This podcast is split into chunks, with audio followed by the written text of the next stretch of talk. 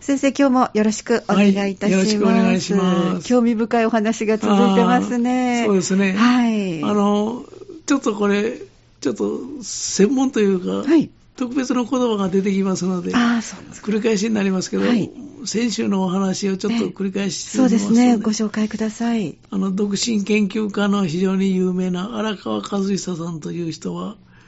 あの、人間というのは一人でいた、基本的に一人でいる方がいいのか、誰かと一緒にいる方がいいのかという、そういう分け方をすると、一、はい、人でいた方が、どっちかというと気が楽だという人が4割、誰かと一緒にいた方が良いという人が6割いるという説を立ててるんですよね。そね。はい、でそれをもうちょっと細かく分けていきますと、はい、あのソロ度、ソロの度合いが高いか低いか、一人でいる方が良いという、ソロの度合いが高いか低いかという分け方で分類してるんですけどね。はい、でこのソロ度が高い人、一人の方がいいという人、4割のうちの2割はガチソロ、ガチガチのソロという意味だろうと思いますが、ガチソロと名付けてるんです。で、あの、もう一つ、4割のうちの後の2割は、影ソロと言いまして、うん結婚はしたけれども、本当は一人の方がいいんだと。これ影、うん、影の、表に出てこないソロという意味で、はい、影ソロ。この人たちが合わせて4割いるというんですね。うん。はい、で、もう、絶対にみんなと一緒にいたい人が6割いるんですけど、そのうちの4割、これが一番多いんですけれども、はい、これをノンソロ、ソロでない人、うん、で、これはあの家族が大事で、良き父、良き母みたいな人、この人たちは結婚している人が4割。はい。それから、エセソロっていう、偽のというのか、ごまかしのというのかな。はい、で、これは、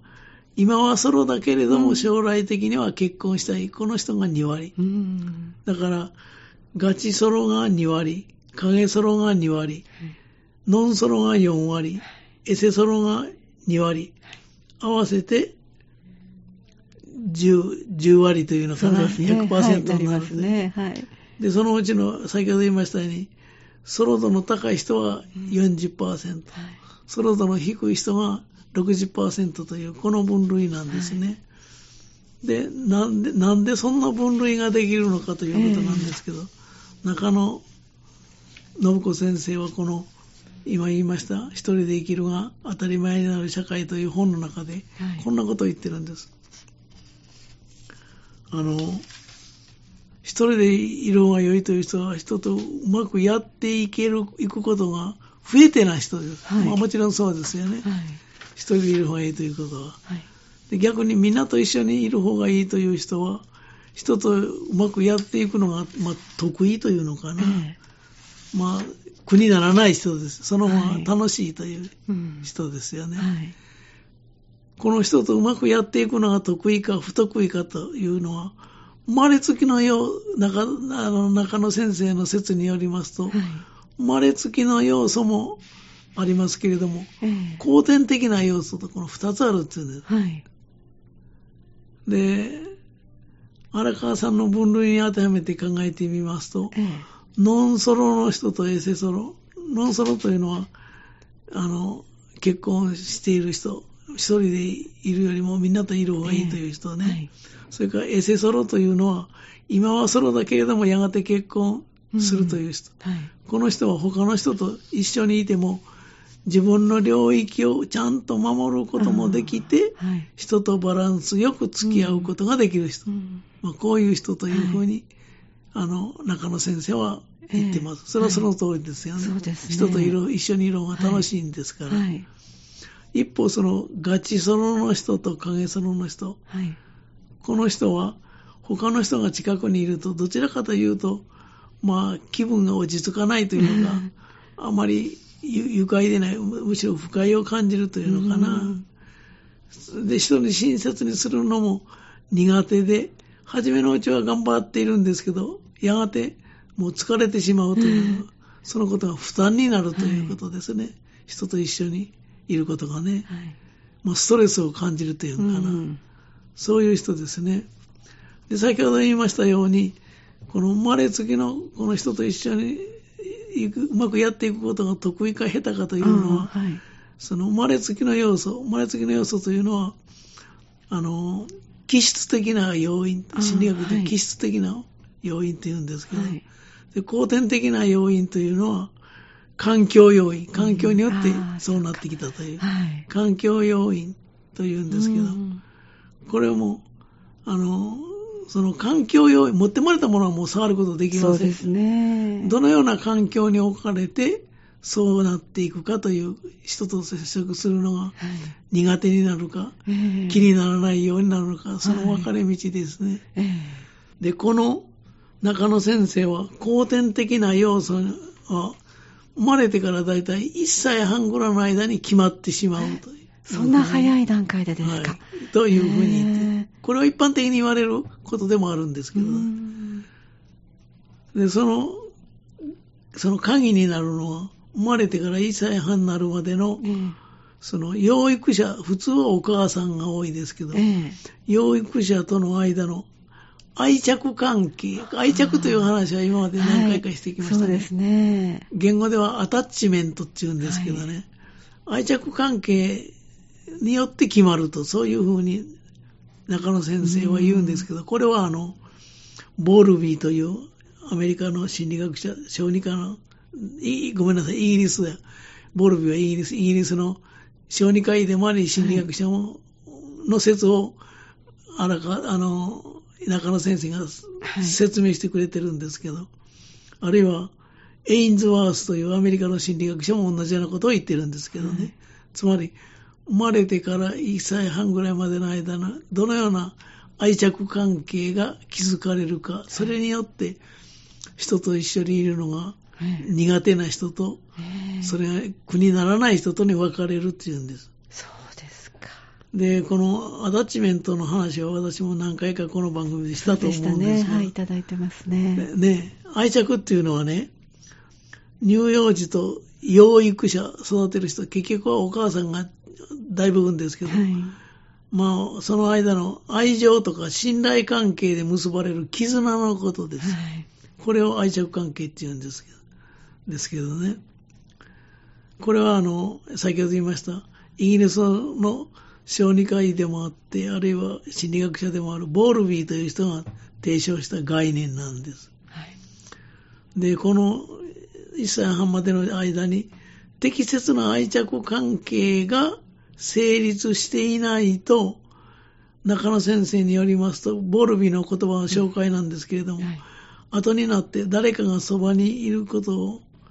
好まないようになる。あるいは人との関係がうまく結べないようになるという、そういうケースが多く出てくると。これはボルビの説なん。で、はい、これに関わってくるわけですわけですね。はい、で、つまり1歳半頃までの養育者養育者との関係によって、うん、その後の人生で人との付き合い方が違ってくると、まあ、こういうことが言えるんです。うん、で人間関係のあり方が違ってくるというのか、その人との付き合い方のバリエーションが生まれるというのかな、はい、その1歳半までの愛着関係のあり方がね。それは中野先生、専門分野からそんなことを言ってるんです。うん。つまり、ボルビーの説なんですけど、はい、これ、子供でお話をした方がいいと思いますのでね、はい、子供を使っ子供を使ってというのが、ボルビーの実験をまた紹介したいと思い,、思いますけどね。要するに、このような愛着関係というのが愛着理論から生まれるその愛着のタイプ、あるいは愛着のスタイルがいくつかあるんですよね。はい、その愛着スタイルというのは人間関係を結ぶ上でのベースになるもんなんです。はい、で、それは3つあるっていうんで、はい、1つはね、はい、安定型。はい、でこれは、あの、要するに人とフランクな関係を築くのが得意。まあ普通、大部分はこれに入るんです。はい、それから、あの、二つ目は回避型。避ける、回避するという、避けるというね、はい、これはあの、人とのフランクな関係を築くことに消極的、あるいはむしろ避けようとする。つまり人と付き合い方が苦手なタイプになる。はい、これ愛着、あの、回避型です。はい、で、もう三つ目というのはね、不安型なんです。はい、で、このタイプは人との関係を強く求めているのに敵意を持つ。人との関係を期待しているけれども、失望するという。まあ、あの、よくアンビバレントな関係な、うんはい、アンビバレントタイプなんですね。要するに相反する感情を同時に持っている。うん、これが不安型だ。から、安定型か回避型か、不安型か、これによって分かれてくるというんですね。で、このアンビバレントというのはちょっと分かりにくいかも分かりませんけどね。ねはい、あの、こういうことなんですが、私はその、不安型の説明するときに、若い学生にはね、ええ、こんな例を出して話するんです。はい、アンビバレントの方、ちょっと分かりにくいと思うんで、え、あの、人気アイドルグループ、欅坂46、46というのがあります、はい、その中にね、アンビバレントという歌がある。あ、そうですか。あでそれはどんなことかと言いますとね、はい、人と接することに対して、あの、忌避感、忌避感というのは、まあ、どっちかというと、避けようとする感情と、うんはい、そう避けますと、今度は孤独になりますよね。えー、一方では孤独になるのが怖い。うん、孤独の恐怖。だから人と接するのを避けようと気持ちという、避けようという気持ちが起こるのと同時に、避けたら孤独になる。それの恐怖。うん、これがアンビバレントという、その、あの、欅坂46の歌の内容、中身なんですけど、そういう説明をすると、学生は、あ、そうか。納得してくれる、ね。そうなんですね。年齢を重ねたものにとっては、何のことかわからない 内容なんですけど。その歌自体も全然わからない、ね。わからないからね。要するに、相反する二つの部分が同時に出てくるというのが、はいはい、あの、不安型なんです。で、これはね、えー、ボルビーはね、はい、赤ちゃんを使って説明してるんですけどね、はい、この話途中になると、ちょっと来週にしましょうか。もう繰り返しになりますけど。はい。来週にしたいと思います。はい。じゃあまた来週詳しく教えていただきたいと思います。はい、どうもありがとうございました。ましたまた来週もお願いいたします。この時間は港川短期大学元学長、社会心理学ご専門の大前守先生にお話をしていただきました。来週もぜひお聞きください。